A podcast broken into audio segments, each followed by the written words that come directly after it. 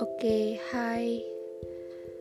Kembali lagi bersama aku di season 2. Di season 2 kali ini aku akan menceritakan soal perjalanan belajar aku, pendidikan aku sampai akhirnya aku memutuskan untuk masuk SMK dengan jurusan multimedia yang sudah aku pilih satu tahun kemarin. Jadi, mari kita mulai. Aku akan mulai dari saat aku berusia 3 tahun dan di mana dalam usia tersebut tuh kita belum diwajibkan untuk sekolah cuman bukan berarti kita nggak boleh untuk belajar ya karena belajar itu boleh kapan pun nggak mengenal usia jadi waktu itu aku tinggal di rumah nenek aku. Entah aku eh, aku yang emang mau atau nenek aku yang menyarankan ke mama aku buat aku ikut semacam les atau kursus bahasa Inggris gitu. Dan mama aku setuju. Terus aku mulai kursus tuh dan itu benar-benar kelihatan asing sih.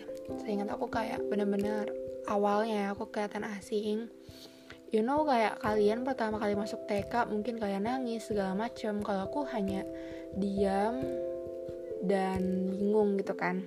Terus terlebih aku cewek sendiri di sana. Tapi karena masih kecil ya aku enjoy aja.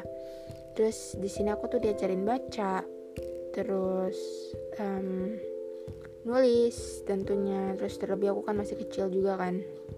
Jadi mulai dari sini aku bisa baca terus sedikit tahu tentang kosakata bahasa Inggris tentang hewan benda. Terus um, ada ngitungnya juga. Walau emang sih cuman ngitung-ngitungnya tuh penjumlahan dan pengurangan aja. Cuman menurut aku itu udah udah bener-bener apa ya umur 3 tahun aku udah merasa beruntung banget waktu itu aku bisa um, pada saat itu. Terus setiap kursus aku itu diantar sama nenek aku. Itu artinya nenek aku menjadi alasan juga untuk aku bisa baca atau kosakata bahasa Inggris ngitung gitu kan. Kasih nenek. Terus karena masih kecil kalau ada pelajaran yang diulang di besok harinya tentu aku jadi merasa bosan. Jadi berarti hari ini nih kita udah belajar 2 tambah 2 besok diulang lagi. Um, aku bosan gitu kan. Jadi aku sering kayak minta pulang mau minum susu segala macem gitu terus sampai akhirnya aku bisa sih untuk beradaptasi tentunya. Jadi you know lah guys ya kan? Terus nenek aku juga kelihatan repot sebenarnya. Kadang aku minta susunya tuh apa ya kayak bener-bener nenek aku lagi nggak bawa susu gitu loh. Jadi emang agak repot tapi aku yakin um, nenek aku bahagia kok pada saat itu gitu kan. Karena setiap lagi belanja atau pergi ke bank pergi pergi ke mana pun lah aku pasti baca setiap tulisan yang aku lihat. Bacanya tuh kayak misal um, ada nyamuk lewat nih terus aku bilang eh, cute yo gitu kan kayak aku aku jadiin bahasa Inggris gitu kan. Terus uh, misal juga apa ya ada bis nih lewat terus aku bilang wow it's the bus gitu kan kayak kayak kayak aku praktekin gitu apa yang aku pelajari gitu terus um, aku belajar sampai mau masuk TK terus di samping itu selain aku ikut kursus aku juga dimasukin ke tempat belajar ngaji. Jadi aku juga udah mulai belajar ngaji belajar huruf hijaiyah mulai dari situ. Aku yang masih kecil waktu itu dan mau aja gitu kan. Karena seru dan emang cepet bisa juga di sana untungnya. Mungkin kalau lama juga aku akan merasa males ya. Jadi masih kecil aku udah agak produktif sih kalau menurut aku. Itu sih kok sekarang ya. Baik lagi pengalaman yang seru itu cukup sampai aku balik ke rumah dan akhirnya aku masuk TK Sebelum masuk TK itu aku dites dulu waktu itu. Tesnya baca, nulis, dan ada sedikit ngitungnya.